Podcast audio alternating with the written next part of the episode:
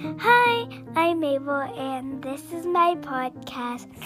Sometimes I make up stories, but a lot of times I just read stories. I like to color. I have three cats. One's name is Luna. She's white and black, and one's Hop. He's black, and one's Dorothy. All of those colors with orange or yellow, and I like you guys. I make up stories of anything I can think of.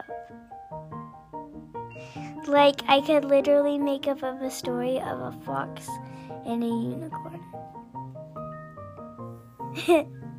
Bye.